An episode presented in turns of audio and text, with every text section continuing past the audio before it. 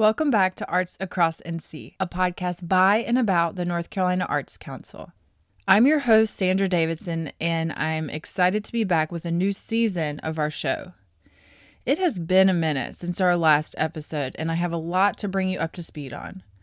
Last November, the governor and First Lady, Roy and Kristin Cooper, declared 2019 the year of music in North Carolina. That same night, they unveiled the Come Hear North Carolina project, a campaign we've created with the Department of Natural and Cultural Resources to celebrate and document our state's incredible music story. Think about it. The roots of so many great American genres can be traced to North Carolina. We can claim Nina Simone, Thelonious Monk and John Coltrane, Earl Scruggs and Doc Watson. We can claim James Taylor, J. Cole, Ryan Adams. The list really goes on and on. And for the next year, we're going to tell one story a day about the people and the places who make our music so special at comehearnc.com.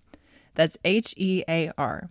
So it's probably going to come as no surprise to you that this next season of Arts Across NC, which we're calling the Director's Cut, is going to be themed around music. For the next four episodes of the show, the executive director of the North Carolina Arts Council, Wayne Martin, is going to share never before heard field recordings that he's collected during his tenure at the Arts Council. Wayne, welcome back to the show. It's great to be here, Sandra. Why don't you tell me a bit about how long you've been at the Arts Council and how music has fit into your career here? Well, I've been at the Arts Council since uh, the 1980s and in the, the Department of Natural and Cultural Resources since the 1970s when the Office of Folklife Programs was created and brought into this department. And music was a focus uh, for what I did and, and for my interests from my own background. And then uh, when I began to work here in the department and then at the Arts Council, I became fascinated with this layer of music that exists across North Carolina that is not necessarily plugged into popular culture. So it doesn't really exist so much at a commercial level, but people were playing music in communities that reflected their homes, their place, the place they lived, their families, and that's why they were doing it. And I found that um, really interesting, and so I began to seek some of these musicians out and talk to them, and eventually that got into documentation and the recording of their music and sharing it with others and trying to help us as North Carolinians understand what music means to us as a people. So, from the very beginning of our planning for the Come Hear North Carolina project, I'm talking over a year ago, you knew you wanted to do something with these field recordings. So, will you speak to how you've curated the next couple of episodes of the show? Well, I wanted to choose uh, uh, pieces and musicians that represent generally each region of the state. So that was that was one thing that I did, um, and um, also what happened in the course of documenting um, these musicians is that I developed relationships, friendships uh, that often lasted many years with with these musicians. So, you know, as I, as I was looking through the list of recordings, you know, I oh, I've got to do, you know, something with Etta Baker. I mean, we were she was so important to to me personally, and uh, somebody I looked up to, or you know, I've got to do something with Doug Wallin. He, you know, I brought my kids when they were young to his place and, you know, and he made them feel so great, you know, to be in the mountains. And so it was a, it's a personal relationship too that, that helped me choose. Um, but, but there are also pieces that, um, they tell the story of North Carolina. These pieces that I've chosen, you know, are part of our, the fabric of who we are as a people. So that's, that's why I chose these four, but next time I might, you know, I would obviously choose four more. I mean, it could just go on and on and on.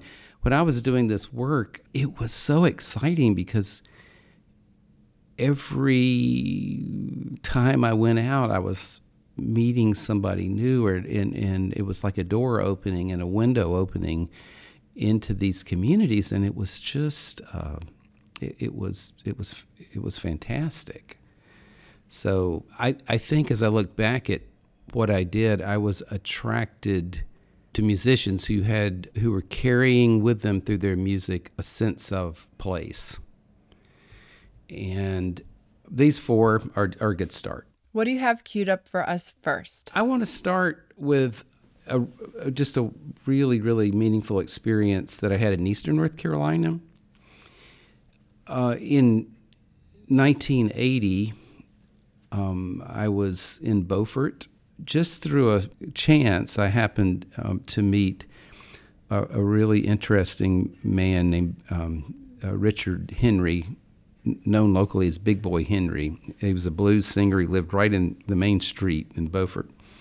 And in the course of getting to know him and listening to his blues music, he mentioned that he also um, had worked on the Menhaden boat. So Menhaden um, industry used to be a big prominent part of the economy of Beaufort, North Carolina, and you, even when I was going there, it, you could go to a certain part of town and you could smell the fish being processed. They would be caught out in the ocean and then brought back in and processed. And locally, people referred to them often as shad.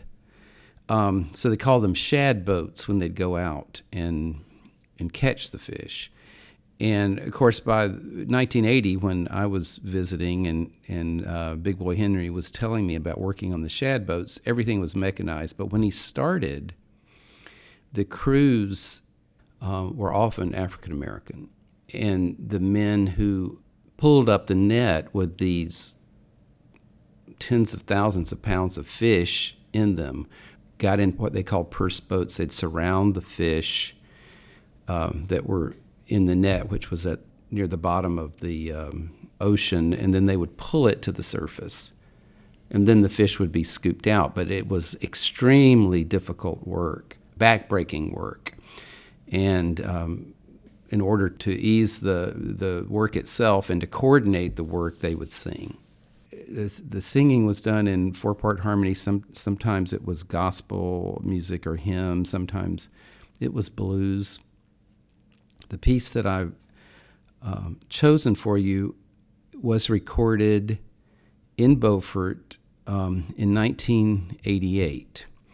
I had been there in 1980. Mike and Debbie Luster were hired by the Arts Council in 1988 to survey the traditions of Carteret County.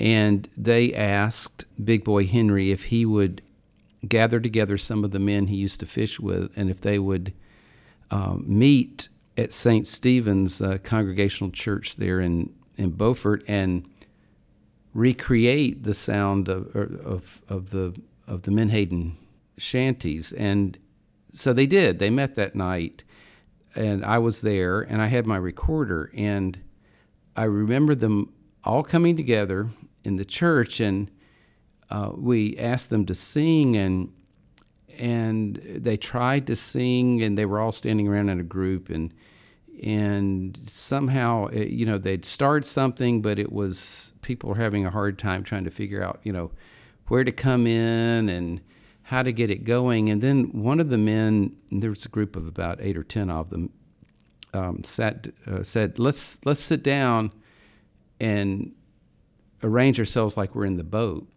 And then the lead singer who was a man named uh, John Jones, uh, who had this beautiful, high, clear voice. He started singing, and then they all just fell into it, and they they pantomimed, you know, the pulling of the net as they sang. So you'll hear you'll hear the uh, in and and they made comments too, just like they were out on the boat. So the piece we're going to hear is is going back to Weldon, and I did a little research on this piece. The Weldon of course, is in eastern North Carolina. It's not any really that close to Carteret County, but it was a railroad center. And this piece is called Going Back to Weldon, going back to the Weldon Yard, which I was the railroad yard, I assume. And so it was a railroad work song that had been adapted by them for the water. I'm going back to Weldon,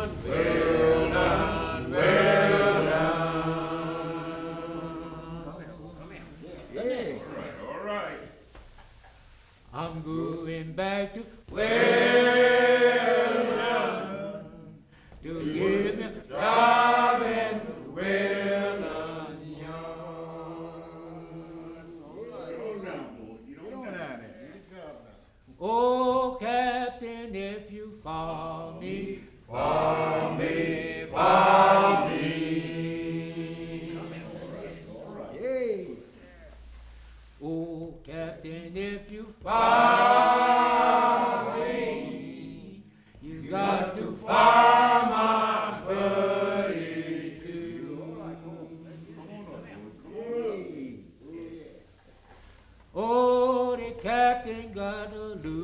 luga, luga,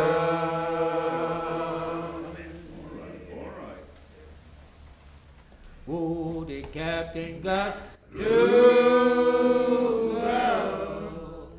and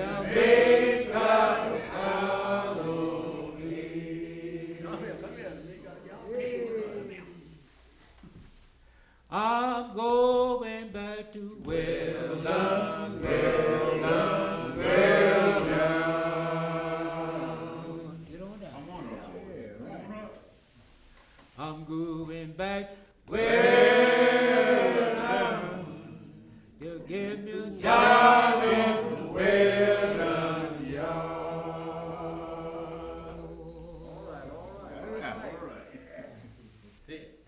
You're listening to Director's Cut, a special music themed mini season of Arts Across NC, which is a podcast by and about the North Carolina Arts Council. And you just heard Going Back to Weldon, sung by the Menhaden Chanteymen. We have a lot more going on for the Year of Music as well. We're sponsoring stages at major festivals, supporting educational programming, and commissioning new work by our state's musicians.